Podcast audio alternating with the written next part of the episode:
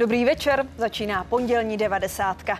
90 minut i pro vaše dotazy. Dnešní hlavní téma je jasné. Nejdražší armádní zakázka, nákup letounů F-35. Stroje ukážeme, budeme se ptát, čím jsou tak výjimečné a probereme, jak probíhá výcvik pilotů těchto stíhaček. Dívejte se. Česko kupuje 24 bojových letounů F-35. Ministrině obrany Jana Černochová a americký velvyslanec v Praze dnes podpisy stvrdili kontrakt. Celkem Česko zaplatí 150 miliard korun. Jde o nejdražší zbrojní zakázku v novodobé historii země. Součástí jsou i úpravy infrastruktury, nákup munice nebo výcvik. Letouny páté generace, schopné fungovat i jako senzory dění na bojišti, mají nahradit do roku 2035 dnes používané gripeny. Opozice nákup kritizuje, nespochybňuje ale kvality letadla. Kritika míří na možnosti využití. Nutí ano by chtělo zakázku odložit. Peníze by podle něj měl stát vynakládat jinak. Při nástupu do vlády by ale ano už zakázku nechtělo rušit. SPD si není jistá, že armáda využije všechny schopnosti F-35. Investice by podle ní měly směřovat spíš do protivzdušné obrany nebo mobilizačních zásob. A v dnešní 90. nabídneme ještě jedno téma. Klimatické aktivistky v neděli vylili v pařížském Louvru polévku na sklo chránící obraz Monalízy. Chtěli tímto způsobem upozornit na podle nich nedostatečnou ochranu přírodních zdrojů v zemědělství a potravinářství. Nabídneme dva úhly pohledu na tyto protesty. Můžou něco změnit? Budeme se ptát.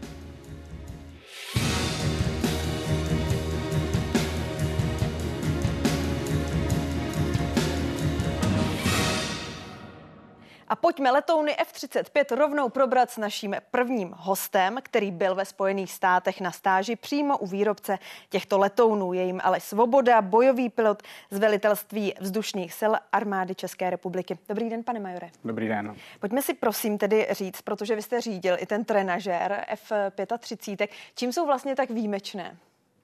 Tak ty letouny se od těch předchozích generací liší, liší hlavně těmi bojovými schopnostmi a to je zejména ve spojitosti s technologií stealth, takzvanou, jinými slovy, s, s velmi obtížnou zjistitelností toho letounu. To znamená, že ten letoun se pohybuje eh, prostředím, pravidla nepřátelským prostředím, tak eh, pro toho protivníka je velice obtížně zjistitelné, že ten letoun tam vůbec je. A pokud ten protivník zjistí, že ten letoun se tam někde vyskytuje, tak je ještě více obtížné na, na něj zaměřit svoje systémy a nějak efektivně proti němu působit. Abychom si to dokázali lépe představit, tak redakce vědy připravila vizualizaci letounů F-35. Pojďme se na ní podívat.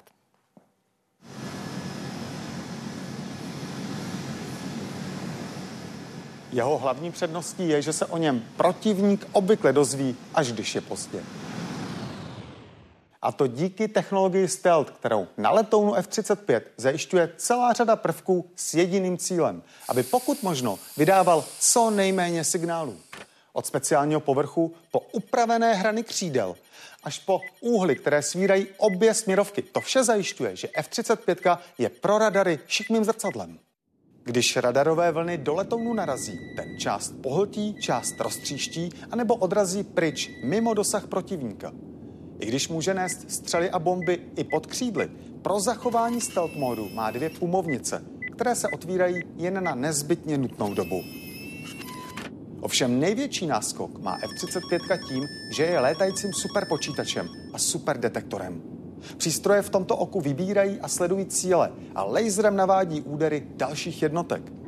Radar vpředu zase obsahuje 1600 malých antén, nachází a sleduje protivníky nebo ruší jejich systémy, a konečně šestice kamer na těle letounu skládá detailní obraz bojiště okolo, včetně nočního vidění. Celý letoun je možné pro pilota v uvozovkách vymazat, protože data z těchto a řady dalších systémů se zbíhají v jeho unikátní helmě. Klíčová je pak schopnost tohoto letounu všechna data sdílet s ostatními jednotkami a automaticky je i přijímat. Je tak výkonným prvkem soukolí propojených ozbrojených sil, které v reálném čase sbírají, sdílí a vyhodnocují vše, co se na bojišti děje. Jaroslav Zoula, Česká televize. A protože 90 je hlavně o diváckých dotazech, tak pojďme na první z nich. Divačka Majka se ptá. Česko podle opozice využije asi desetinu schopností F-35. Co všechno se bude muset koupit, aby létající PC komunikovalo s ostatními letouny v NATO? Tak pojďme si možná, prosím, tuto otázku pokusit rozdělit. Skutečně Česko dokáže využít veškerý potenciál těchto eh, moderních strojů? Tak eh, české vzdušné síly v okamžiku, kdy dosáhnou plných operačních schopností, ten předpoklad nebo ten milník eh, je v roce 2035, tak využijí naprostou většinu schopností letounu F-35 tak, jak je definováno, nebo tak, jak máme nadefinovány ty plné operační schopnosti, to znamená zabezpečit plné spektrum operací taktického letectva. Rozhodně není pravda, že bychom využili pouze 10, 10 co se týče toho, co by bylo potřeba dokoupit, aby jsme byli schopni komunikovat s ostatními letouny na to, tak ten, ty letouny F-35 disponují dvěma různými datalinky. Jedním, řekněme, velice speciálním datalinkem, který slouží ke komunikaci mezi těmi letouny F-35 jako takovými a dalším datalinkem, takzvaným linkem 16, který právě slouží ke komunikaci s tím okolním světem. A ten zmíněný Link 16 je naprosto standardním datalinkem v NATO, který máme zavedený v naší armádě už v dnešní době. Takže tam nevidím problém v tom, že bychom nebyli schopni komunikovat s našimi partnery nebo s našimi dalšími eh, jednotkami. Jaká všechna data dokáže tento letoun tedy zjistit? Tak ten letoun je vybaven celou řadou senzorů. Tím asi nejdůležitějším je, je radar, jak už eh, bylo zmíněno v té prezentaci. Takže ten je, tady ten, ten je, ten, měli ten přiblížit v jaké části? Eh, ten je, ten je vepředu, v podstatě tam je špička toho letounu, tak když to představíme zhruba nějakých, nějakého půl metru zatím, tak eh, tam je taková, taková plocha, která skrývá více než tisíc takzvaných TR elementů, radarových v podstatě elementů, které dohromady tvoří, tvoří anténu toho velice pokročilého radaru. Těmi dalšími senzory je například infračervený senzor, který eh, je schopný eh, vlastně zjišťovat... Nám ho prosím ukázat, jestli Tak eh, ten radar, ten radar se teda schovává tady, ten, ten pokrývá vlastně téměř celou přední polosféru toho, toho letounu. Pak je tam celá řada dalších senzorů, které jsou distribuovány okolo toho povrchu letounu, ať už jsou to senzory v elektrooptickém, to znamená ve viditelném spektru nebo v infračerveném spektru. Jsou tam eh, senzory, které jsou schopny eh, detekovat odpal nepřátelských raket o záření laserem. Jsou tam pasivní radiofrekvenční senzory, které jsou schopny detekovat vlastně 360 stupňů ve všech osách Eh, veškeré, eh, veškeré emise v radiofrekvenčním spektru, samozřejmě v, v, těch, v těch šířkách radiofrekvenčních, které ty antény pokrývají. A jak pak tento objem dat vlastně dokáže zpracovat? Na co všechno to může využít? Tak tím typickým aspektem právě těch letounů takzvaně páté generace, mezi které se hm, řadí letoun F-35, je právě ta senzorová fúze neboli fúze dat. A to v podstatě znamená to, že ten počítač eh, v tom letounu fúzuje, vlastně spojuje všechna ta data, která v reálném čase sbírá, tak je, tak je fúzuje, spojuje do výsledného produktu, který pak prezentuje tomu pilotovi. Což tomu pilotovi eh, poskytuje neuvěřitelnou informační eh, převahu oproti letounům předchozí generací a velice mu to vlastně usnadňuje toho taktické rozhodování během té bojové činnosti. Já jsem říkala, že vy jste byl na trenažéru tohoto stroje a my, když jsme před vysíláním po vás chtěli fotografii z toho, tak vy jste říkal, že ji vlastně nemáte, že jste tam museli odevzdávat mobily, že to bylo hmm. tajné. My tady máme na plazmě velmi, velmi zjednodušenou jakousi vizualizaci toho kokpitu. Takhle nějak to vypadá, můžete nám to popsat a kolik je tam vlastně místa? Tak e, místa je tam e, relativně dost na to, že je to, na to, že je to stíhačka, takže tam jako pocitem klaustrofobie člověk opravdu netrpí. Nicméně tím dominantním prvkem je vlastně tady ten panoramatický, takzvaný panoramatický display PCD, který Eh, je dotykový a na kterém eh, jsou zobrazovány všechny ty důležité informace. Ten je vlastně plně rekonfigurovatelný, to znamená, ten pilot si tam může takzvané portály, jak se, jak se tomu říká, eh, tak si, tak si přenastavit tak, jak zrovna v ten daný okamžik potřebuje. Může si je zvětšit, může si tam dát různé kombinace různých informací podle toho, v jaké zrovna fázi letu se nachází, jaké, jaké informace potřebuje vědět. Plus to, co tady není, není vidět, tak ten pilot má na sobě velmi sofistikovanou přílbu, do jejíhož vlastně průzoru se promítají, promítají data. Ta přilba zároveň slouží jako přilbový zaměřovač. To znamená, ten, ten pilot má ty, ty, ta nejdůležitější letová data promítnutá přímo do té přilby, to znamená, kamkoliv se podívá, tak má ty nejdůležitější informace přímo před sebou, plus pomocí té přilby dokáže i zaměřovat některé zbraně. Já jsem četla, že vlastně pro každého pilota ta supermoderní helma bude dělaná na míru, je to tak? Ano, tak přizpůsobuje se ta helma té, tomu tvaru té, té lepky a v podstatě to funguje tak, že ten, že ten nově přeškolovaný pilot na tu F-35 tak si sedne do takového speciálního zařízení, tam se mu vlastně laserem se mu oskenuje tvar té, té jeho hlavy, té jeho lepky a na to se vytvaruje vlastně ten vnitřek té přilby. Divák Michal se ptá, jak náročný bude pro české piloty přechod z Gripenu na F-35. Co všechno ten výcvik vlastně bude obnášet? Tak ten výcvik eh, my vlastně dělíme na dvě takové etapy. Ta první etapa bude eh, přeškolení toho, toho počátečního balíku 16 eh, pilotů ve Spojených státech. Ta bude probíhat někdy zhruba od poloviny roku 2029 až do konce roku 2031, respektive ta poslední skupinka pilotů tam bude ještě zůstávat pár měsíců na začátku roku 2032 a pak se vlastně celý ten, ten výcvik eh, přesune do České republiky a tam vlastně bude následovat ta druhá etapa toho výcviku, kde, kde budeme cvičit další piloty. Co se týče toho, té, té první fáze, tak eh, tam se bude jednat eh, z těch 16 pilotů, naprostá většina z nich, jak to budou zkušení piloti, kteří tam nejenom absolvují to samotné přeškolení a kompletní bojový výcvik, ale zejména tam, zejména tam absolvují i výcvik do úrovně instruktora právě proto, že to bude ten klíčový personál, který pak v té České republice povede, ať už z těch instruktorských nebo velitelských eh, funkcí eh, povede vlastně eh, výcvik těch, těch dalších více než 20 pilotů, kteří pak budou tvořit ten, ten celý kádr těch pilotů F-35 na časovské základně. Když se podíváme na tu zjednodušenou vizualizaci toho kokpitu, tak mě vlastně napadá, co všechno je tam automatizované, do jaké míry je tam vlastně potřeba ten lidský faktor tak ten lidský faktor je tam eh, hlavně potřeba v, v tom rozhodovacím procesu, že přece jenom eh, jednak je to pořád leší letadlo, nicméně ta, ta pilotáž, to řízení samotné, to je opravdu jenom pár procent té, té práce. Ten pilot je tam hlavně proto, aby na základě těch informací, které ten letoun sbírá, které mu prezentuje právě na těch, na těch displejích, tak dokázal vést tu bojovou činnost. Ono tady je sice vidět jenom jeden kokpit, jedno letadlo, nicméně v těch, v těch taktických scénářích tam ta stíhačka nikdy neletí sama, vždycky tam letí například čtveřice nebo osm letadel, u, u větších operacích i několik desítek letadel, takže je to spíš o, o té taktice, o nějaké týmové hře, než jenom o tom, že ten pilot někam letí. První stroje se dostanou do Česka v roce 2031. Jak velké riziko je podle vás, že mezi tím na trhu budou nějaké lepší, modernější, vybavenější? tak to, to riziko si myslím, že je nulové, protože teď máme rok 2024 a to, že by se na trh, na trh dostali během sedmi let letouny, které by byly výrazně lepší než letouny F-35, tak to si myslím, že je nereálné.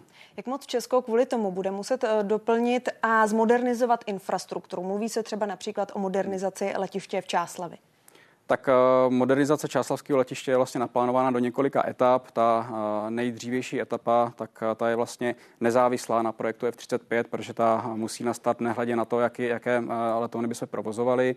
A ta bude probíhat mezi roky 2026 a 2028. Jedná se o rekonstrukci vzletové a přistávací dráhy, pojížděcích ploch a souvisejících objektů a pak vlastně na to naváže výstavba toho takzvaného F35 kampusu, což bude v podstatě takový, takový komplex budov, které budou sloužit primárně pro zabezpečení provozu F35.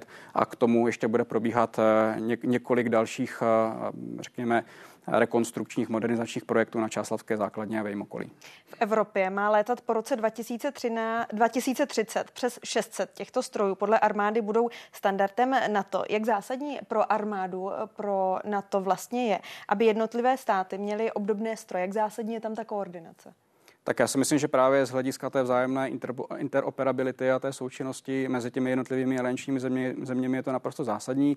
Nejenom co se týče ty, té činnosti ve vzduchu a spolupráce při vedení té bojové činnosti, ale i spolupráce při výcviku, ale i právě využívání té infrastruktury, která je eh, do značné míry totožná, ať už se podíváte na jakoukoliv základnu, kde je provozován letoun F-35, tak eh, naprostá většina té infrastruktury je použitelná pro eh, další partnery. Pane majore, moc děkujeme za přiblížení letounů F-35, ale Svoboda, bojový pilot z velitelství vzdušných sil armády České republiky. Naschledanou. Děkuji, naschledanou. Stíhačka ve variantě A, jejíž pořízení schválila vláda Petra Fialy, je dlouhá téměř 16 metrů a rozpětí jejich křídel dosahuje bezmála 11 metrů. Bitevník je schopný dosáhnout nadzvukové rychlosti přesahující 1900 km za hodinu. Hmotnost stroje bez paliva a bez výbavy se pohybuje okolo 13 tun. S plnou nádrží a v plné výzbroji je o 18,5 tuny těžší. Při bitevním nasazení je obvyklou hranicí doletu 1100 kilometrů. Stíhačka je přitom schopná vystoupat do výšky 18 kilometrů. Kritici nákupu často argumentují tím, že by armáda měla pokračovat na Gripenech. F-35 jsou ve srovnání s nimi delší, mají větší rozpětí křídel a nosnost výzbroje. Klíčová je ale životnost. NATO s F-35 počítá jako s páteřní součástí společné obrany pro další dekády. Zároveň očekává, že styl válčení se v následujících letech změní a Gripeny by mu už nestačily.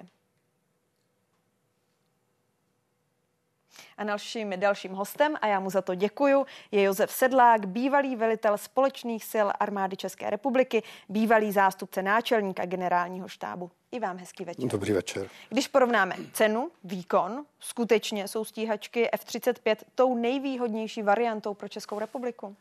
Tak samozřejmě vždycky je to o tom, abychom dovedli eh, ten výkon právě promítnout do té ceny a do těch schopností.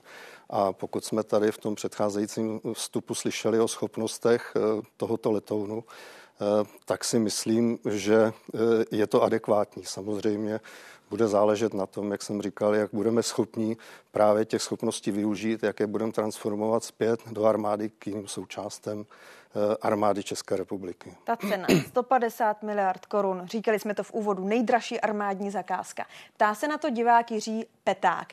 Jde o rekordní nákup pro českou armádu. Nebude tím ohrožen nákup jiných zbraní? Mluvilo se přece o modernizaci kolových vozidel, tanků. Tak eh, já jsem podrobně studoval dnešní zprávy a vyjádření paní ministrině obrany, paní Černochové, eh, k tomuto projektu a pevně věřím, tak jak uvedla, že eh, další projekty ohroženy nebudou, i když ta cena je vysoká, ale musíme vzít v úvahu, že se skládá ze spoustu parametrů, jak pořízení tohoto letounu, tak potom náklady, které jsou na další s tím související věci, jako jsou základny, příprava, instruktorů, výcvik a, a další věci. A samozřejmě celý životní cyklus se potom promítá eh, do té celkové ceny, která je, myslím, nějakých 320, asi 22, 2 milionů korun. Otázka, kterou eh, často kladou kritici. Proč vlastně nestačí švédské gripeny? Tak samozřejmě je to otázka, která je tady na stole. Proč nestačí? Mm, tady bylo zmíněno, že eh, tento letoun se stává nějakým aliančním standardem. Eh, dneska, jestli se nemýlím, 18 zemí využívá schopnosti tohoto letounu a být nějakým osamostatněným, osamoceným ostrůvkem uvnitř ostatních zemí, které budou tuto platformu využívat a budou mít schopnost této techniky páté generace, tak samozřejmě je to, je to poměrně složité. Vláda loni na podzim přijala novou obranou strategii a v ní mimo jiné píše, je potřeba posílit protivzdušnou obranu a modernizovat letectvo. Pro splnění tohoto závazku budou stačit pouze letouny F-35 nebo pořád nebude hotovo?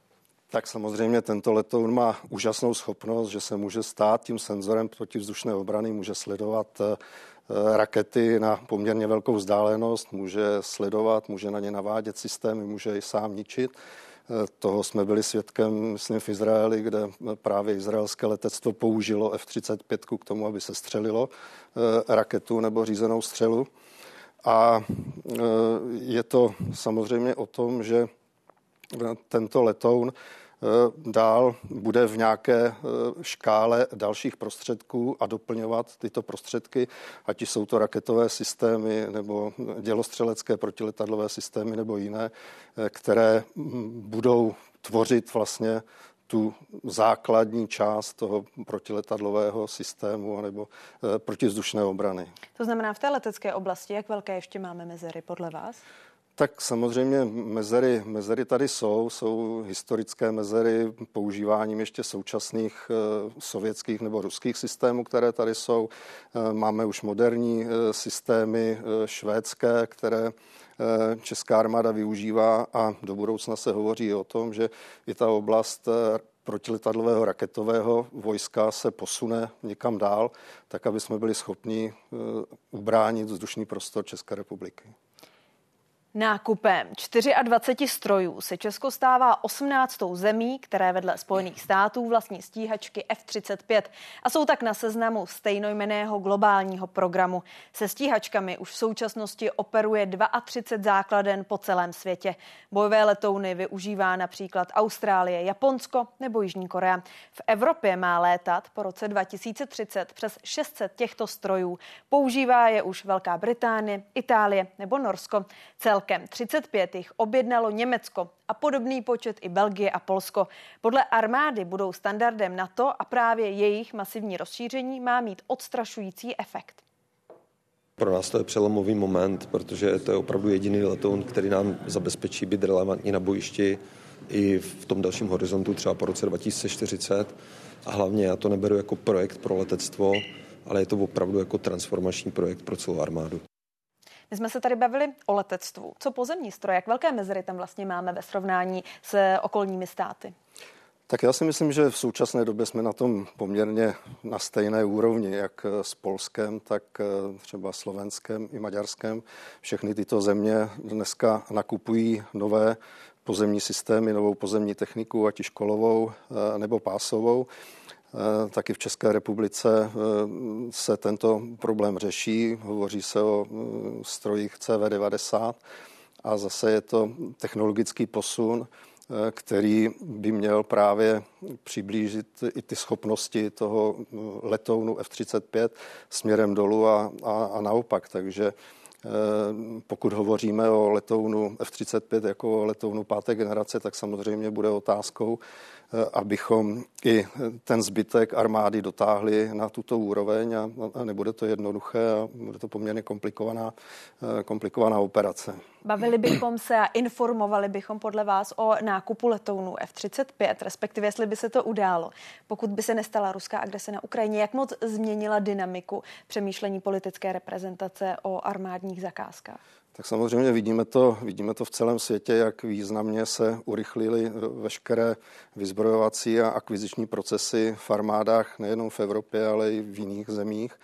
A e, určitě bychom do budoucna potřebovali e, letoun vyšší třídy nebo vyšší generace než v současné době. Je otázka, jestli skutečně tady ta událost na Ukrajině byla tím spouštěcím mechanismem eh, tohoto eh, nákupu nebo přemýšlení o nákupu v minulosti eh, tohoto letounu.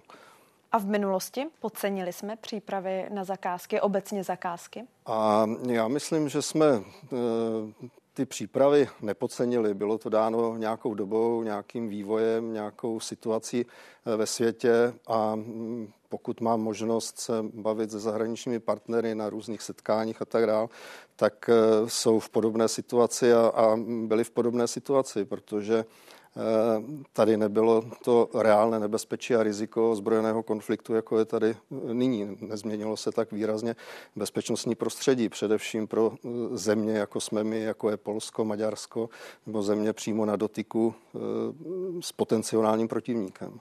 Říká Josef Sedlák, bývalý velitel společných sil armády České republiky, bývalý zástupce náčelníka generálního štábu. Děkuji za rozhovor, hezký zbytek večera. Děkuji, hezký večer. Pouze sedm států Severoatlantické aliance vydalo v roce 2022 2% svého HDP na obranu. To je o jednu zemi méně než v roce před ruskou invazí na Ukrajinu. Z rozpočtu je spolu se spojenými státy vyčlenili pobaltské země Řecko, Polsko a Velká Británie. Aliance očekává, že počet spojenců NATO, kteří vynakládají alespoň tato 2% na vojenské výdaje, letos vzroste. Podle odhadu by takového cíle mělo dosáhnout nejméně 11 spojenců. We welcome the Czech Republic into the growing nations, 18 nations, uh, including 10 across Europe that rely on the F 35 for their shared security. So, this is a very big day, a very big moment. This will strengthen NATO and strengthen our bilateral security. Další úhled, úhel pohledu dodá náš další host a tím je Zbyněk Dubský, odborný asistent z katedry mezinárodních studií a diplomacie Fakulty mezinárodních vztahů, Vysoká škola ekonomická v Praze. Dobrý večer i vám. Dobrý večer. Ministrině obrany Jana Černochová řekla, že vstupujeme do éry, kdy se nejenom vojáky, ale už i moderní technikou řadíme do první ligy evropských členů NATO. Může nákup stíhaček podle vás posílit vazby České republiky na alianci, posílit postavení Česka v rámci aliance? Já myslím, že bych na tuto otázku reagoval dvěmi odpověďmi. Jednak eh, se budeme věnovat na to. Samozřejmě Česká republika tím, že se rozhodla pro tento nákup, tak eh, minimálně ukázala, že myslí modernizaci armády opravdu vážně. To tady bylo diskutováno vlastně téměř eh, celý den. Dále ukázala, že je ochotná skutečně zvyšovat výdaje na obranu, což je vlastně závazek, který vyplývá z členství NATO a ukázala, že je ochotná a schopná a zároveň chce sdílet nejmodernější technologie. Eh, ovšem, co se týče posílení vazeb, tak tady bych to spíše viděl v té bilaterální rovině, protože přeci jenom eh, takto významný nákup spíše posiluje vazby se Spojenými státy americkými a pokud bychom se podívali na NATO, tak by se jednalo právě o ty členské státy NATO, které vlastně se rozhodl pro podobný nákup. Eh, dneska už je více než, nebo téměř polovina členských států NATO, které se rozhodly vlastně modernizovat letectvo tím, že nakupují letouny F-35. A když jste tedy řekl, že podle vás se tím spíš posílí vazby České republiky a Spojených států. Co to znamená v praxi? Kde všude? Eh, tak pokud bychom to spojili přímo s tím nákupem, tak je zde určitý potenciál vlastně prohloubení vazeb. Ten potenciál eh, v podstatě může a nemusí být využit, ale každopádně takto velký nákup eh, sebou přináší možnost vlastně posílit vazby jednak z hlediska pokusu zapojit se do určitých programů. Mnohdy dříve bylo typické, že právě pokud se tyto zbraňové kontrakty vlastně podepisovaly, tak ty státy měly přímo zájem, aby byly byly eh, minimálně na úrovni montáže nebo subdodávek, případně aby tedy sdíleli určité technologie, pokoušeli se o investice, pokoušeli se eh, o získání eh, určitých informací, případně i podíl třeba na dalším výzkumu.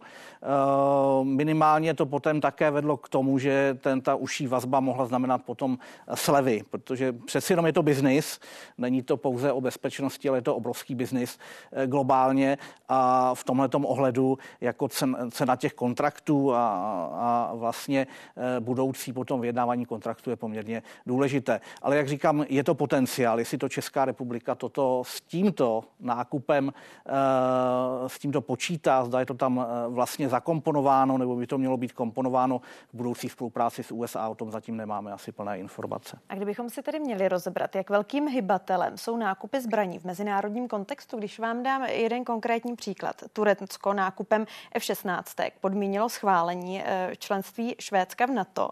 O čem tento moment svědčí? Jak si to vysvětlujete? Spojené státy na to potom přistoupily? Nechali se vydírat? Je to velmi zajímavá otázka, protože pokud my se bavíme eh, o vlastně obchodu se zbraněmi, tak nás spíše zajímá ta strana nabídky, prodej. To znamená, že se bavíme o těch obrovských kontraktech, které jsou skutečně ročně ve stovkách miliard dolarů vlastně s tím, že v roce 2021 tuším jenom Spojené státy americké vlastně eh, uzavřely kontrakty více než za 300 miliard, miliard dolarů, ale co se týče nabídky, eh, tam, tam jako ta diskuze je, tato otázka už jen směřuje tedy k té straně eh, nákupčího poptávky. A eh, vy jste vlastně zmínila příklad, který si ale přeci jenom myslím, že je spíše eh, určitou, určitou výjimkou v tomto ohledu.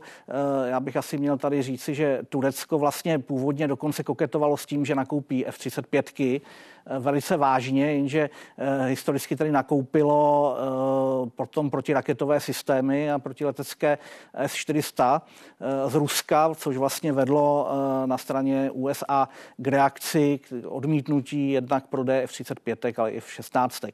A Erdoganův režim, tedy Turecko, se chová, bych řekl, opravdu v rámci jak politiky, tak i biznisu určitým způsobem využívání až, až na hranu těch svých možností, což se tady povedlo. A vlastně přestože vstup Švédska do NATO byl do značné míry předpokládán, že bude, bude, bude povolen, tak byl jakoby tedy vyměněn za tu možnost nákupu F-16. Ale uh, upřímně řečeno, z hlediska, z hlediska té pozice, pokud jsou takhle velké kontrakty, tak tohle to je skutečně spíše výjimka. Takže nepamatujete něco podobného? Přiznám se, že nikoliv. Eh, to, co vlastně ta strana, eh, která nakupuje, může využívat, tak je samozřejmě právě ta skutečnost, kterou jsem zmínil. Je to velký kontrakt, může hm, svým způsobem se pokusit vyhandlovat něco za něco, ne tedy takto velkou otázku. Eh, politickou, ale spíše se to může týkat té roviny, tedy ekonomické, biznisové, případně vojenské spolupráce. A nebo hm, toto může se pokusit podmínit i tím, že ono vlastně ehm, v podstatě tím, že nakupujete, nakupujete eh, takový, nebo uzavíráte takovéhle kontrakty, tak se zavazujete na desítky let a v podstatě eh, v tomto ohledu eh, ta dlouhodobost té spolupráce může být jakoby nadřazena těm krátkodobým nějakým možnostem a ziskům. Kandidát na prezidenta Spojených států Donald Trump řekl, že na to by v případě napadení Spojených států zemi nepomohlo. A když jsme se bavili tady o tom, že v Evropě má létat po roce 2030 přes 600 těchto strojů, mohlo by eh, kritiky typu Donalda Trumpa vlastně přesvědčit a změnit názor na Severoatlantickou alianci? Ono tady musíme trošičku vnímat přeci jenom odlišnost retoriky eh, a nějaké reality, která je prostě eh, to, co tady bylo diskutováno, těch 600 letadel, to je postupný vývoj, který mimochodem eh, je realizován už poměrně dlouho. První bylo tuším Nizozemí a některé jiné státy, které se zapojily do těch kontraktů, myslím evropské státy. Postupně tedy takovým dynamizačním momentem byla samozřejmě změna geopolitické situace po agrese, agresi Ruska na Ukrajinu, ale eh, upřímně řečeno eh, v podstatě eh, ten, ta podoba toho kontraktu a ta realizace odpovídá tomu, že Spojené státy americké zůstávají v podstatě věrny NATO. A dokonce z hlediska geopolitického hm, rozměru je jasné i to, co bylo vidět na mapě. Z hlediska kupců této výzbroje, a to se bylo diskutováno, co vlastně toto letadlo konkrétně znamená, tak je to vlastně geopolitické posílení západu nebo geopolitické posílení NATO a zároveň tím pádem geopolitické posílení Spojených států amerických. A toto je prostě určitá objektivní, objektivní moment, určitý objektivní moment, který samozřejmě může z hlediska, z hlediska potom eh, prezidentu jejich retoriky být eh, více posilován nebo oslabován, ale mm, v podstatě ta realita těch zbrojních kontraktů a realita spolupráce běží dál. Děkuji vám za rozhovor. Zbyněk Dubský, odborný asistent z katedry mezinárodních studií a diplomacie Fakulty mezinárodních vztahů Vysoké školy ekonomické v Praze. Naschledanou. Nasanou. Muž, který stál u vzniku smlouvy a bude také stát u její realizace. Podle bývalého bojového pilota Jaroslava Míky je nákup stíhaček obrovský předěl pro armádu, za kterým je obrovský kus práce tím podpisem nic nekončí, naopak eh, začíná a eh, zrovna dnes jsme finalizovali komplexní implementační plán eh, pro implementaci této schopnosti letounu F-35, který samozřejmě bude procházet revizemi, protože se bavíme k plným operačním schopnostem až do roku 2035. Takže ano, je to velice zodpovědný úkol ale jdeme do něj, protože víme, že má smysl a je to jediná cesta, jak smysluplně hmm ale jednoduše strach z toho, že z toho bude buď ostuda kvůli nějakému podezření z korupce, anebo že to bude, řeknu to úplně řek, lidově, finanční průšvih, z toho prostě strach nemáte. Já z toho strach nemám. Tak my jsme, já mám výhodu, že já jsem v uniformě, já jsem voják a my jsme dávali nějaké vojenské doporučení Naši další hosté, Milan Brunslík, můj redakční kolega, zdravím tě. Hezký večer. A taky Martin Šabu, redaktor Lidových novin. Dobrý večer. Dobrý večer. Milané, smlouva měla být uzavřená do konce března. Nakonec eh, k ní dochází teď, na konci ledna. Jak to všechno číst? No já myslím, že asi nic jiného nezbývalo, než tu smlouvu nebo tu dohodu nebo ty postupné kroky, které tady dnes jsme viděli, než to uzavřít a dokončit, protože Myslím si, že i představitelé ministerstva si možná představovali nějaké slavnostnější zakončení a konec konců ministerstvo to i přiznává v té oficiální tiskové zprávě, že um, jedním z těch důvodů, proč to uzavřít teď, prostě jsou zdravotní, postí, zdravotní potíže um, amerického ministra obrany Lloyda Ostina. Tedy nebylo na co čekat a navíc je potřeba také říct, že vlastně ta nabídka byla platná do konce března a v horizontu, kdyby, kdyby, kdyby to uplynulo, tak v horizontu téhle vlády nevím, jestli by šlo ještě něco vyjednat a samozřejmě víme, že uh, opozice není úplně nakloněná uh, téhle zakázce, tak asi skutečně nebylo na co čekat. Teď Andrej Babiš říkal, že pokud by se dostal Vědě do vlády, tak by ji nezrušil.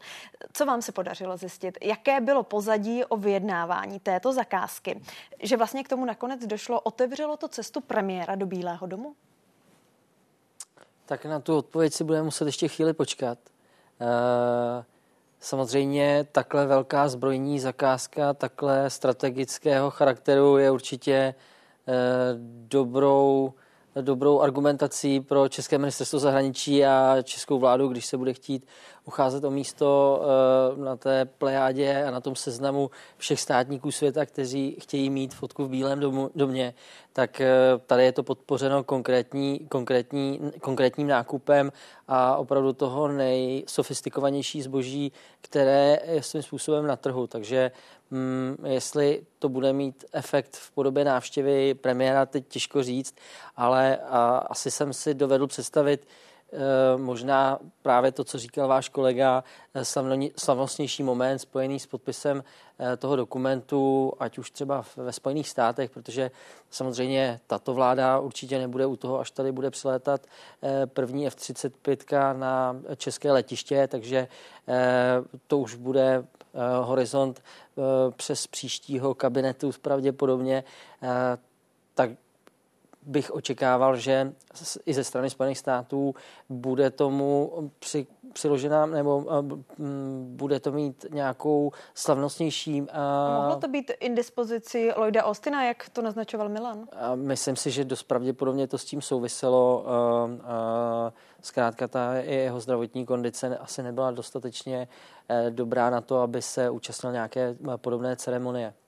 Milané, zakázka za 150 miliard korun. Nejdražší v historii české eh, armády. Jak se taková zakázka vlastně vyjednává? Kdo všechno tam má nebo nemá silné slovo? Tak musím předeslat, že nebyl jsem u toho vyjednávání samozřejmě, ale mluvil jsem s lidmi, kteří u toho byli takže můžu vycházet z toho, co, co říkali, ale to základní, to základní, to základní zadání vlastně zešlo z vlády a dostala ho ministrně obrany, aby vlastně začala vůbec jednat o tom nákupu F-35. No a tento samotné vyjednávání potom vedl tým, který byl na, řekněme, nižší, ale pořád stále poměrně vysoké úrovni. Zmínil bych tady asi dvě jména. Jednak vrchní ředitelku ekonomické sekce ministerstva obrany Blanku Cupákovou a potom bývalého velitele Čáslavské základny a e, pilota Gripenu generála Jaroslava Míku. Ti se účastnili e, toho vyjednávání a vlastně vyjednávání přímo ve Spojených státech. No a v tuhle chvíli vlastně eh, tenhle vyjednávací tým už skončil svoji práci a teď eh, je tady jakýsi implementační tým, který bude eh, se snažit vlastně zavést ty mm, stíhačky nebo ty letouny do výzbroje, nebo možná spíš, abych byl přesnější, připravit to jejich zavedení.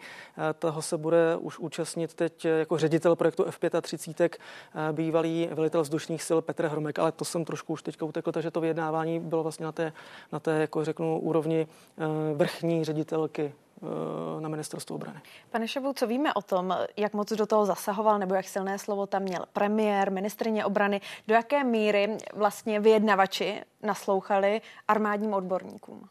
No, zrovna jsem se tady bavil s eh, některými uh, důstojníky armádními a ti tak jakoby byli svým způsobem šťastní, že po, po různých peripetích skutečně politici vyslyšeli eh, to, co armáda chtěla, to, co uh, psali do těch vojenských doporučení A uh, samozřejmě ty přípravy na to začaly už v, v předchozí vládě, takže kdyby to spadlo na ten bývalý kabinet, tak by s největší pravděpodobností to dopadlo úplně stejně. Uh, nakoupily by se tyto letouny, protože v tom západním světě patří skutečně k tomu nejlepšímu, co je a museli by být, nějak, museli by být nějaké vnější okolnosti, které by donutily k nějakému ústupku, protože když to vlastně srovnáme s tím rokem po, po roce 2000, kdy se kupovaly gripeny, tak tam do toho vstoupily eh, tehdy povodně a muselo se škrtat, brutálně se srazil počet těch strojů, který se nakupoval a místo nákupu se zvolila varianta pro nájmu, takže vždycky ta politika se všema vojenskými doporučeními dokáže zahýbat. A druhá věc je samozřejmě válka, ta jakákoliv Eh, jakékoliv odhady mění eh, řádu hodin a dnů a týdnů, takže to jsme viděli na případu zase nákupu nebo úvah o tom, jak, jaké bezpilotní prostředky koupíme. Eh, po vypuknutí války na Ukrajině se prostě změnila eh, strategie. Náčelník generálního štábu řekl, že bude chtít tu koncepci přepracovat a místo nějakých větších strojů se zjednodušeně řečeno soustředí hm, ta armáda na nákup nových určitě pod vlivem dění na Ukrajině. Takže tady bych řekl, že vyslechli se vojenské argumenty a byla politická vůle to rozseknout a, a jít to nakoupit. A vidíte, že to je formou vláda-vláda bez tendru. Eh, je to přímý nákup od vlády Spojených států, takže odpadá svým způsobem obava o nějaký a, eh, problém spojený a, eh, s antimonopolním úřadem, konkurencí, řekněme. Je to jednodušší v tomhle ohledu. Milan tady přikivuje, takže předpokládám, že nechceš nic dodat, nebo to, že je to bez tendru, je to problém? No tak jako zákon to samozřejmě umožňuje. A taky je potřeba zmínit, že vlastně v minulosti jsme byli svědkem těch eh, nepovedených vlastně výběrových řízení. A myslím si, že vláda nebo potažmo vedení rezortu obrany je teď vlastně vedené tou snahou jako nakupovat, co, co, co jde a rychle.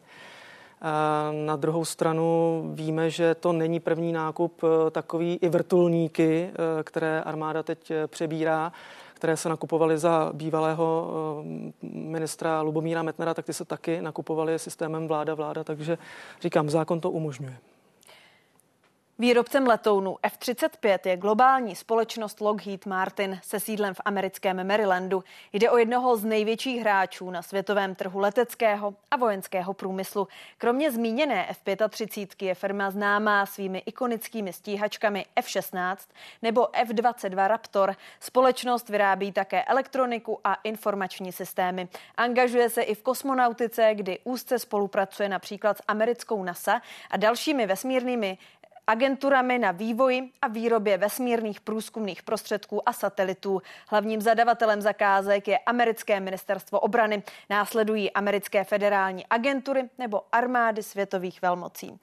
Pojďme se ještě zastavit u té částky, protože ta vzbuzuje velkou diskuzi 150 miliard korun, co všechno to tedy obsahuje. No, já si myslím, že ta částka obsahuje skutečně ten, to, to naří, eh, na, ten nákup těch samotných strojů a, a nějakou základní výbavu, ale určitě to nezahrnuje celoživotní cyklus, který se u těch strojů počítá někam do toho roku 2069 a, eh, a to pokud bychom do toho započítali i, i, i ten celoživotní cyklus, náklady na i infrastrukturu, která bude na zemi, to znamená všechno to, co je dneska nastavené na 14 Gripenů, vlastně bude na 24 úplně jiných strojů s úplně jinými potřebami a to i třeba na fyzickou bezpečnost, protože američané jsou pověstní tím, že si ten stroj velmi pečlivě hlídají. A bylo to znát i na těch vyjednáváních o tom nákupu, že ty týmy eh, české strany nechtěli eh, pustit k největším detailům spojeným třeba eh, s nějakýma technologickými věcmi i s cenama za ty jednotlivé komponenty, dokud nebyly ta jednání v určitých fázích, takže oni si to velmi pečlivě hlídají, je to logické, do toho vývoje dali obrovské, obrovské prostředky, takže chtějí také, aby se jim to nějakým způsobem vrátilo zpátky, ale úplně na tu vaši otázku odpovím, takže se bavíme určitě o násobcích těch eh, eh, pořizovacích nákladů 150 miliard na ten celoživotní cyklus. Eh, armáda mluví o nějakých sedmi, více než 7 procentech v těch prvních letech. To se uvádí 322 miliard do toho roku 2069. Co jsem chtěl říct je, že z toho armádního rozpočtu přes 7% nákladů půjde vlastně na ten nákup a postupně by to mělo padat někam ke 4% eh, ročních nákladů na, na, na, na provozování toho systému, ale eh, ono, ono v detailu, jaké další náklady to bude vyžadovat eh, ve vztahu k jiným strojům, které armáda má, s kterými ta F-35 umí a je dobře, když s nimi komunikuje. To už nevím, jestli všechno do toho zakalkulováno je, protože i, i náčelník Řehka mluvil o tom, že ten stroj a jeho zavedení do armády bude představovat vlastně digitalizační revoluci uvnitř armády, protože ten, ten stroj je výjimečný množstvím senzorů, které má a množstvím informací, které dokáže distribuovat dovnitř celého celého toho vojenského systému od pozemních sil přes letecké určitě umí i něco spojené s vesmírem, takže pokud to ta armáda chce využít na maximum, tak musí obrovské prostředky investovat i do modernizace těch, těch ostatních platform na, na zemi a to, to, to bude stát nemalé prostředky také. Milané, jak má česká armáda vlastně ošetřené, že ta částka nebude výrazně přesažena? A mimochodem, taková pod otázka ještě divák Martin se ptá, kolik by stála varianta z Gripeny a L159, kam Gripeny půjdou. Ono to s tím souvisí, když se tady bavíme o ceně a častokrát slyšíme, jestli by vlastně nestačily kvůli ceně ty Gripeny. Uh, no tak uh, teď budu mm, jaksi mm, hlasem armády. Armáda říká, že nestačily, to jsme ostatně slyšeli hmm. už několikrát. Armáda prostě říká, že Gripeny jsou eh, strojem čtvrté generace, možná ty no, no, nové by byly čtyř a půl té generace. F-35 jsou v podstatě jediným pro nás dostupným strojem páté generace, který tady bude schopen působit i na tom eh, bojišti hm, třeba po roce 2040, jak říkal náčelník generálního štábu. Takže eh, v podstatě se neuvažovalo o tom, že by to bylo nějak jinak. Varianta z Gripeny, no ona trochu to bude varianta z Gripeny, protože až do toho roku 2035 vlastně budou sloužit v české armádě nebo v českém letectvu jak Gripeny, tak i nějaké ty první první mm, eh, F-35. A jestli si dobře pamatuju, tak eh, vlastně ten souběh a ten nákup by měl stát asi 215 miliard, se myslím říkalo dohromady.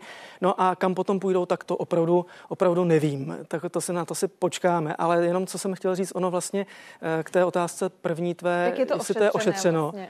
Eh, no to taky upřímně řečeno úplně, úplně nevíme. Bude to zajímavé, protože my, jsme dneska soustředí, my se dneska soustředíme na tu základní informaci, že vlastně jako je dokončen ten nákup a teď bude potřeba a dál jakoby zjišťovat podrobnosti z těch dokumentů, jestli vůbec budou veřejné, do jaké míry budou veřejné, třeba jestli výbor pro obranu ve sněmovně se tím bude eh, zabývat nějak.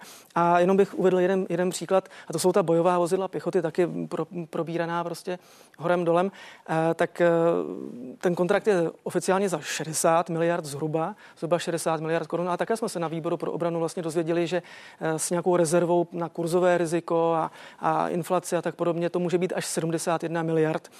A tohle já v tuhle chvíli se přiznám, vlastně jako nevím, jestli tohle je tam nějak jakoby ošetřeno, jestli to započítáno v té původní, původní sumě, protože mimochodem eh, ty stroje se budou platit v dolarech, takže tam samozřejmě to kurzové riziko bude taky a bude asi záležet na tom, předpokládám, jak my budeme umět nakupovat dolary eh, s výhodným kurzem a jak to budeme, budeme splácet. Děkuji vám oběma za rozhovor. Martin Šabu, redaktor Lidových novin a Milan Brunslík z České televize. Díky vám oběma. Hezký večer.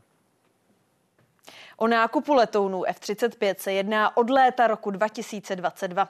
Poprvé se v Česku stroje představili o rok dříve na dnech NATO a dnech vzdušných sil v Ostravě. Ten samý rok se v médiích začala objevovat informace, že se Česko o nákup stíhaček aktivně uchází. Na jaře roku 2022 jednala ministrině obrany Jana Černochová ve Washingtonu o česko-americké obrané smlouvě. V létě česká vláda rozhodla, že ministerstvo obrany se spojenými státy zahájí jednání o pořízení strojů. Loni pak nákup schválila jak česká vláda, tak americké ministerstvo zahraničí. A tím se dostáváme ke dnešku, kdy smlouvu o nákupu 24 strojů zástupci Česka i Spojených států podepsali. A teď výhled do budoucna. V roce 2027 skončí pronájem švédských strojů JAS 39 Gripen. Česko jedná o prodloužení pronájmu do roku 2035. První stroje F-35 by česká armáda měla převzít za pět let. Dodávky začnou v roce 2031. V tomto roce se budou také postupně vyřazovat Gripeny. V roce 2035 dosáhne armádní letectvo plných operačních schopností stíhaček F-35. Jejich technická životnost by měla skončit v roce 2069.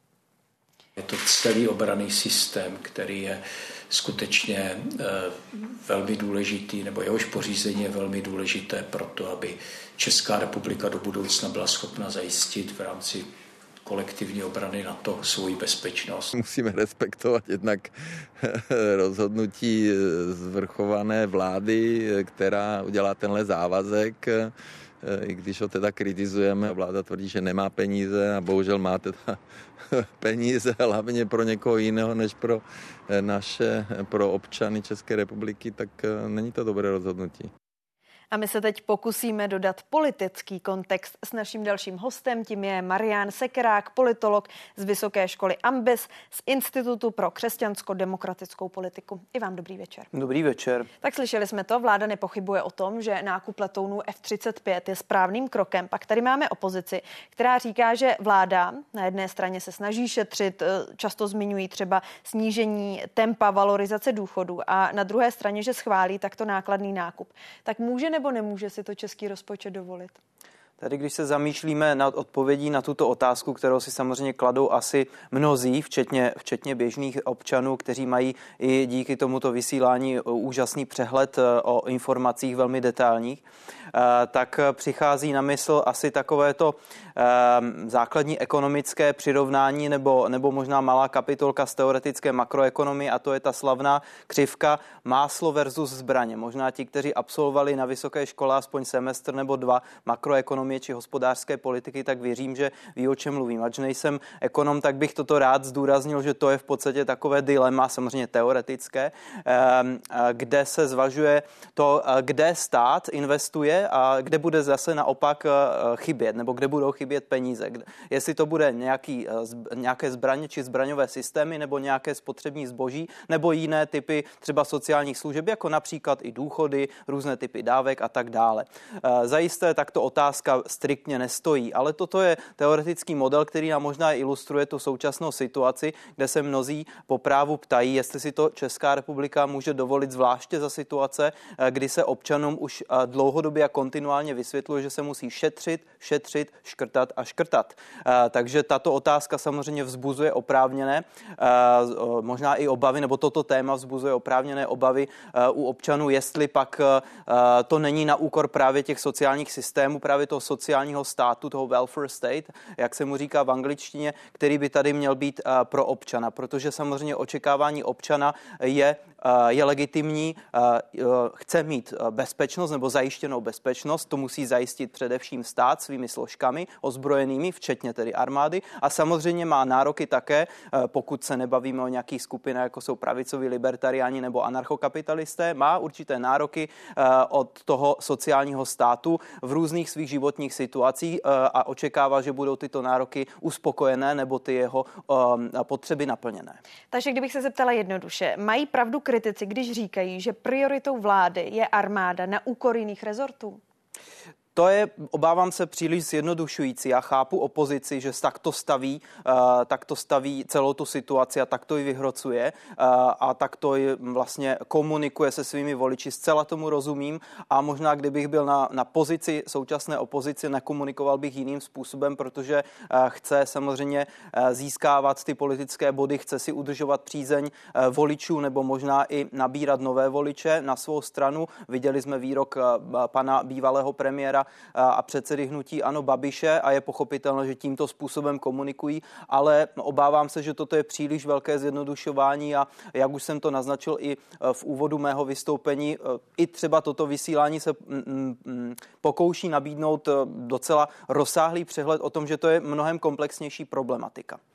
Přesně tak, o to se pokouší toto vysílání. Když se tedy zastavíme u role koalice, která říká další výrok za všechny předsedkyně sněmovny Markéta Pekarová Adamová, chceme mír, proto výrazným způsobem posilujeme obrany schopnost naší země. Daří se tedy vládě, veřejnosti dostatečně vysvětlovat ty kroky, které dělá podívejme se na důvěru vládě, podívejme se na průzkumy veřejného mínění, které nám to nejlépe ilustrují. Obávám se, že nejenom pokud se jedná o toto téma, ale i o další témata, témata jako byl například konsolidační balíček, ale i některá další, Eh, nepříliš se to daří a ta komunikace eh, ze strany vlády eh, asi není úplně uspokojící, když se tedy podíváme na tu důvěru. Samozřejmě i to, co jsem řekl před chvílí, ten, ta otázka komunikace vlády a jejich kroků je určitým způsobem kliše, kliše to musím, musím říci otevřeně, protože se mnohdy říká, že v podstatě vláda jenom neumí správně odkomunikovat ty kroky, které dělá, jenomže co, pokud opravdu některé ty kroky jsou občany vnímány citli, citlivě, nebo i se znepokojením a je potřeba vzít v potaz i oprávněné obavy. Tady ze strany koaličních stran často zaznívá, zejména těch pravicově orientovaných, to ono okřídlené si vyspácem parabellum, co jste, což jste spom, zmínila i vy. To znamená, chceš-li mír, připravuj se na válku.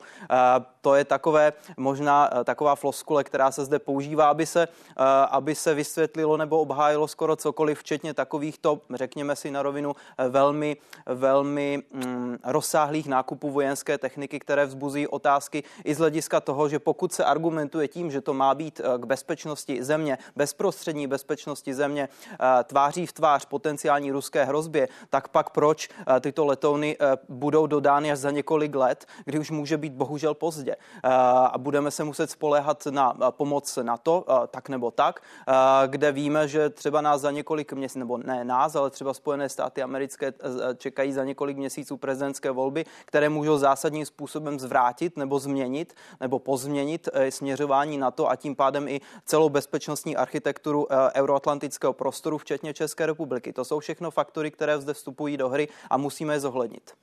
Současná opozice často pracuje s narrativem, že chce mír a ne válku. Eh, do jaké míry téma mír, válka polarizuje v současnosti společnost? Uh, Nejsem sociolog, ale eh, pokusím se nabídnout nějaký pohled eh, v tom smyslu, že se obávám, že není správné, eh, pokud automaticky všechny lidi, kteří se vyslovují tímto způsobem, že opravdu, opravdu upřímně si přejí a touží žít v mírové době a v zemi, která je v míru, házíme do jednoho pytle automaticky nějaký podporovatelů Ruska nebo Vladimíra Putina, konspirátorů nebo naivních a hloupých a podobně, což se bohužel často stává. Nesouhlasím s tímto zjednodušujícím zjednodušujícím přístupem a pohledem.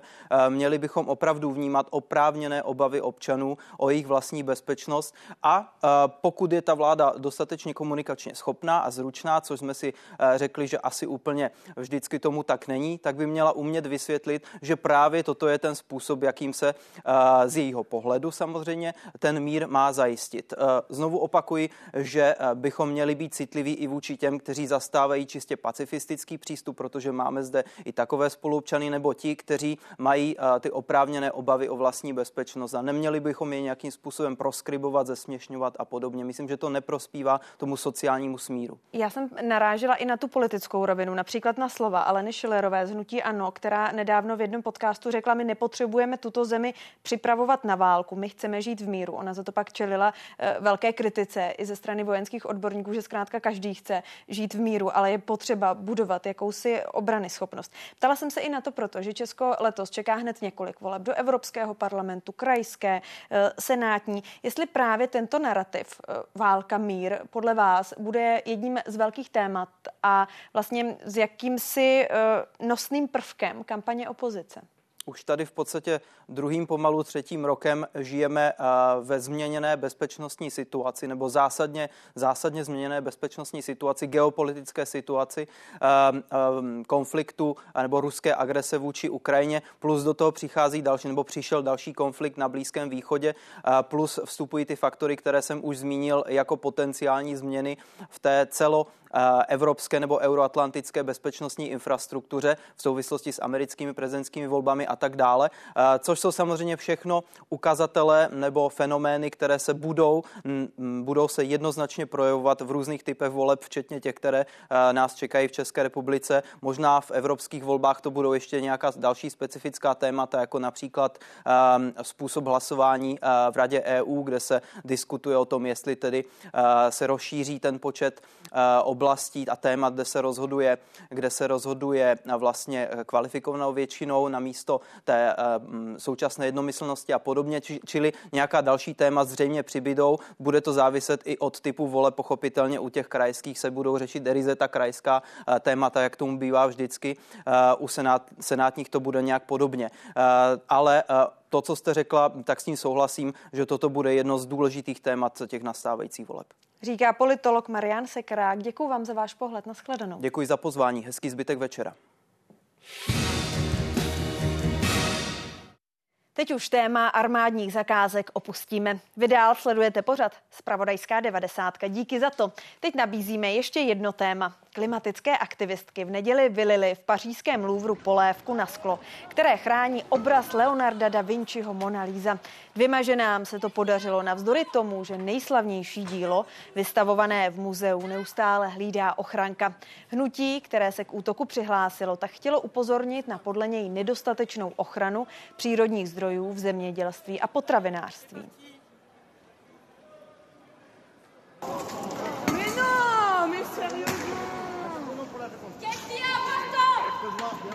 Qu'il y a sur place L'arbre, le droit à l'alimentation saine et durable.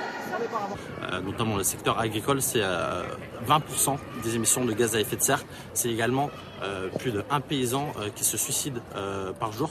Euh, donc c'est dans une situation qui est très problématique et nous on veut changer ça. A společně se mnou je teď tady ve studiu Aneška Bartlová, šéf-redaktorka Art Talk. Dobrý večer, díky, že jste dorazila. Dobrý večer, děkuji. A na dálku zdravím dalšího hosta a tím je Jiří Koželouch, vedoucí programu Klima, energie a odpady hnutí Duha. I vám dobrý večer. Dobrý večer. Paní Bartlová, začnu s dovolením u vás. Jak vy se díváte na tyto protesty? Je to něco, co může něco změnit? Um, je otázka, jako, jakým směrem se ptáme, co by to mělo změnit. Uh, jestli to změní náš přístup ke klimatu, to se obávám, že asi tohle nebude ten, ten rozhodující bod. No. A je to legitimní forma protestu? Legitimní to je, stejně tak jako um, většina těch protestů je dokonce um, jako není postižitelná legálně, neříkám, že úplně jako, eh, není to jako něco, co bych schvalovala, ale není to postižitelné legálně. Některé eh, z těch protestů, zejména ty loňské a předloňské, kdy se aktivisté a aktivistky uh, přilepili fyzicky na rámy uh, slavných děl uh, Alessandra Botticelliho a dalších Sixtinské Madony v Drážďanech a zanechali stopy toho lepidla na rámech, nikoliv na obraze, ale na rámu tak tam dostali pokuty, bylo to skutečně jako nějakým způsobem jako postižené um, jako uh, trestem, ale uh, jinak je to jako forma protestu jako uh, stejné organizace dělají formy protestu, kdy například se lepí k silnicím, uh, k dálnicím, k důležitým um, komunikacím, komunikacím a tak. Takže je, je to jako, spadá to do nějaký sítě takovýchhle podobných jako um, jak se to označuje, jako nenásilných, ale um, narušujících, uh, infrastrukturu narušujících uh, aktivit, aktivistických uh, akcí. jak vy se díváte na tyto formy protestů? Tak předtím bych chtěl říct, že jakékoliv poškozování uměleckých děl si myslím, že není správné, nicméně v tomto případě k tomu, pokud vím, nedošlo. Eh, ten obraz je chráněn eh, sklem eh, a myslím si, že jsem přesvědčen o tom, že ty ženy, které protestovali, vyjádřili tak to svůj protest, to dobře věděli, že nepoškodí to dílo a cílem bylo upozornit na ten problém změny klimatu, na problém neudržitelného zemědělství všude na světě a podobně. To znamená, pokud se podíváme na ten motiv, tak ten rozhodně z mého pohledu legitimní je, protože jsme v situaci, kdy eh, ubývá eh, živočišných rostlinných druhů, jsme v situaci, kdy se stupňuje změna klimatu, eh, zemědělství vyčerpává půdu, je ohrožena produkce potravin třeba v České republice a podobně. A v této situaci je, myslím, správné na to poukazovat. A ty aktivistky zvolili Eh, protest, který věděli, že nepoškodí to umělecké dílo a zároveň si vybudují celosvětovou pozornost. To se také stalo ve všech médiích. Eh, to, tato akce je zobrazena. Jak moc jsou tyto skupiny vlastně organizované? Do jaké míry jde o činy jednotlivců? I třeba v tomto konkrétním případě? Tak eh, to samozřejmě nevím, do jaké míry kolik lidí promýšlelo tady tu akci. Nicméně důležité, že ty dvě ženy se za to postavily a oni, oni dvě Eh, vyjádřili ten protest a vlastně jdou i do nějakého rizika, dávají do toho nějakou svoji osobní statečnost. To znamená, ať už to vymýšleli sami nebo s někým dalším, tak oni šli do toho se svou tváří a, eh, a ten protest uskutečnili. To znamená, oni si, oni si za, tom, za tím stojí. Taky to hodnotíte jako statečnost. Čím to, že se cílem tak často stává umění? Uh, já jsem jenom, uh, jenom bych dodala k tomu, co vlastně zaznělo předtím. Uh, je to už jako několikátá akce v řadě, takže Není to přímo dokázáno, že by spolupracovali, že by se inspirovali, ale ta, ta, ta, ta podobnost je natolik jasná, že myslím, že to můžeme označit za nějakou jako Eh, neformálně organizovanou skupinu. Jo? Nejde o nějakou, jako, eh, nepředstavujeme si nějakou podzimní uh, síť teroristickou, ale jako nějakým způsobem to propojené je už skrze ty motivy, který vlastně kolega popisoval. Já myslím, že umění se stává um, tím cílem a teď je důležité podívat se, jaké umění. Jo? Jsou to ty nejklasičtější, největší uh, šedévry, nevyčíslitelné hodnoty, které prostě jako Fanchochovi, Slunečnice, um, uh, Botticelli, anebo, um, anebo, jak vidíme teda dneska, nebo teda před pár dny to byla Mona Lisa. To znamená ty nej, nejznámější, nejslavnější díla, které mají nevyčíslitelnou hodnotu. Jo? To ani, ne, ani ne, nedají se prodat vlastně. Takže tam o té hodnotě mluvíme vlastně ve dvou rovinách. Jednak eh, je tam nějaká otázka luxusu, je to prostě, která kontrastuje s tou polévkou, úplně obyčejnou polévkou, která ještě zase se váže na to, že to je teda jídlo. Eh, je tam otázka té lidskosti, toho, že vlastně každý potřebujeme to jídlo a zdůrazňují tím, jako bez jídla nepřežijeme, bez umění přežijeme. Jo? To je, jsou některé z těch věd, které um, tam zaznívají při těch, um, v těch výkřicích uh, kolem nebo prote, uh, pronášejí je vlastně uh, při některé z nich právě máme na plazmě. Za chvíli si je představíme. A uh, druhým důvodem je, myslím, to, že to právě jsou díla, která dohromady tvoří to, co je nějakým základem té euroamerické západní kulturní společnosti. Že to je něco sdíleného, na čem my stavíme vlastně svoji vlastně jako civilizační, řekněme, jo, a nějakou jako kulturní hodnotu, identitu vlastní. Eh, což je vlastně taky důležité. Jo? Myslím, že právě proto jsou vybra- vybírána tahle díla, právě proto se to děje taky v těch muzeích, která jinak jsou vlastně takovými místy, hm, taky se říká občas chrám umění. Jo? Máme se tam chovat jako tiše, máme jenom rozjímat, máme sledovat ta díla, nemáme tam jíst, nemáme tam tančit, nemáme tam vlastně jako jinak eh, se projevovat nějak lidsky. Máme tam vlastně jako um, tiše sledovat vlastně to umění, čímž se z toho umění samotného stává ten jako luxusní um, prvek, který vlastně jako je čím dál tím vzdálenější od té polívky, když to řeknu. Mona Lisa není jediným uměleckým dílem, které se stalo terčem útoků aktivistů a prostředkem ke sdělení jejich poselství. K pokusu o poškození obrazu došlo kromě Louvru taky v muzeu Mauritshuis v Hágu, v Národní galerii v Londýně nebo v muzeu Barberiny v Postupimi. Šlo o tyto konkrétní obrazy. Žádný z nich ale nikdy nebyl poničen. Aktivisté volí ty, co visí za ochranným sklem. Když se vás zeptám, pane Koželouhu, ještě jinak, není toto konkrétně cílení na umělecká díla, není to pro někoho i kontraproduktivní, neodrazují podobné aktivity lidi od ekologie, že si někteří řeknou, to je zkrátka příliš? Je to možné, byla by to otázka spíš na nějaký průzkum veřejného mínění. A máte jestli... nějaký takový za vaše hnutí? My v České republice nemáme něco takového. Ehm, průzkumy veřejného mínění v České republice se spíš eh, zaobírali tím, jak lidé celkově se dívají na eh, důležitost ochrany klimatu, ochrany životního prostředí a tam víme, že je velká eh, vlastně zhoda ve společnosti, že Eh, změna klimatu je velký problém, ochrana životního prostředí je velká priorita a tak dále. Že toto víme, jak se lidé dívají v České republice třeba tady na, na tyto Na druhé straně, protestů, když vás nevíme. přeruším, když jsme u těch protestů z průzkumu Ústavu STEM a Institutu 2050 vyplynulo, že například o zelené dohodě toho většina Čechů moc vlastně neví. Eh, je to tak, eh, ta informovanost o konkrétních třeba politikách a tak dále je slabá, ale pokud se třeba výzkumníci ptali lidí jaké zdroje energie preferují, tak na prvních místech je energie slunce, větru, vody, obnovitelné zdroje. Naopak uhlí je nejméně preferovaný zdroj, takže je vidět, že takovou to orientaci v tom problému lidé mají, být třeba neznají mm, evropské politiky a podobně. Takže v tom, v tom samozřejmě ten, v ten rozdíl je.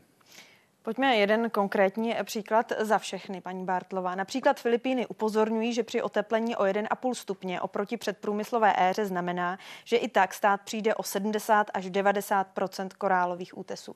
Jde tedy ten aktivismus dělat jinak, než aby zkrátka někdo z toho byl naštvaný z toho činu? O, tak to je princip aktivismu, abychom někoho naštvali a vybudili k nějaké akci. Eh, to je určitě důležité. Já si osobně myslím, že um, možná se dají jako efektivnější ve smyslu rychlosti, možná um, by mohly být spíše nějaké akce, které by cílily na tu skutečně infrastrukturu, která to může zajistit. My jsme asi před šesti lety dělali uh, takový akce, uh, který, byl, který se jmenovali Umění pro klima a který vlastně se snažili uh, vzbudit uh, zájem uh, těch um, uh, samozpráv, zejména samozpráv, eh, které mají vlastně docela mm, velký arzenál nějakých možností, jak podporovat své kulturní instituce a jak, malý, jak, jak nezávislou kulturu, tak i tu státem zřizovanou a kraji a, a teda samozprávami zřizovanou kulturu a financovanou, jaký podpořit a jaký ozelenit, jak ji jako udělit uh, ekologičtější. Ostatně uh, v roce 2022 proběhla v Praze konference, mezinárodní konference uh, Komitetu pro muzea a památky ICOM, který vlastně se shodl na nové definici muzea, kam bylo zahrnuto taky podmínka vlastně um, ekologické udržitelnosti. Je to jakoby jedna z těch jako definit muzea momentálně.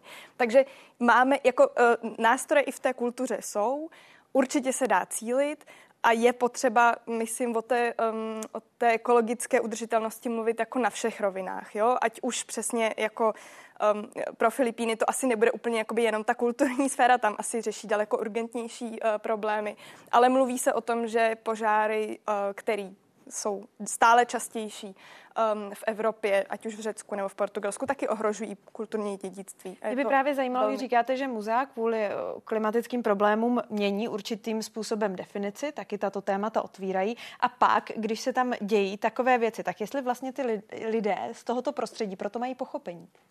Eh, no tak pochopení pro to určitě nemají. Někdo, kdo se celý život zabývá těmi uměleckými díly, tak určitě myslím, eh, tohle nebude přijímat s pochopením. Byť si myslím, že tu, eh, tu message, tu, tu zprávu, kterou chtějí doručit, tak tu by mnoho z těch pracovníků a pracovnic jako podepsalo, protože to je velmi důležitý a je potřeba to prosazovat i skrze tu kulturu, nejenom jo, neoddělovat to tak jako například Národní plán obnovy. Když jsem se dívala, tak vlastně má velko, jeden z těch základních pilířů je i Eh, ekologizace eh, Česka v celku, ale nepropojuje se to už úplně eh, do všech těch segmentů, tak například tohle by mohla být cesta. Řekl byste, že tyto protesty touto formou už diskuzi nějakým způsobem změnili, posunuli a konkrétně Češi slyší podle vás na tuto formu protestů? Zase těžko soudit, co, jak, jak reagují Češi tady na tyto formy protestu, ale eh, minimálně teď se stalo to, že eh, ten včerejší protest v Louvru vyvolal diskuzi o těch tématech. Konec konců důkazem je i tento pořád. To znamená, dostali to, ty, ty, ty ženy, které protestovaly, dostali to do, do nějakého veřejného povědomí, což předpokládám byl jejich cíl. A my teď tady v České republice se můžeme bavit o tom, jakým způsobem s tím naložíme, protože ty, eh, to, na co upozorňují, se samozřejmě netýká jenom třeba právě zmíněných Filipín, kde ostrovní státy samozřejmě jsou ohroženy bezprostředně nejvíce změnou klimatu, ale i České, i České republiky a i ten problém, že tady politici nereagují dostatečně rychle na ty problémy a proto eh, je potřeba je na to upozorňovat různou formou. I tady platí. Eh, když se podíváme na to, jak vypadají české lesy, na které dopadá i změna klimatu a nevhodná druhová skladba, kterou jsme tady v minulosti zavedli, ale stále nemáme třeba nový lesní zákon, který by opravdu zajistil pestré a zdravé lesy. Když se podíváme na eh, velké lány, které tady stále jsou v té zemědělské krajině, všichni dobře víme, že větrná a vodní eroze ohrožuje vůbec existenci a produkt, produkční schopnosti té půdy, která nám dává potraviny a přesto stále ještě není ta krajina rozdělena různými remísky a různými takovými krajinnými prvky.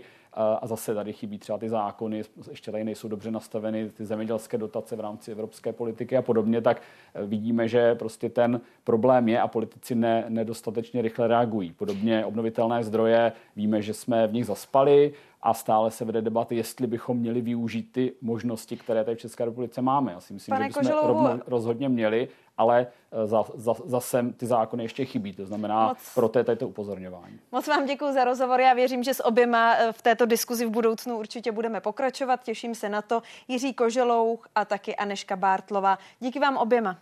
Děkuji. Děkuji, pěkný večer. A díky taky divákům z Pravodajské 24. 90. tady bude zase zítra. Teď už Horizont.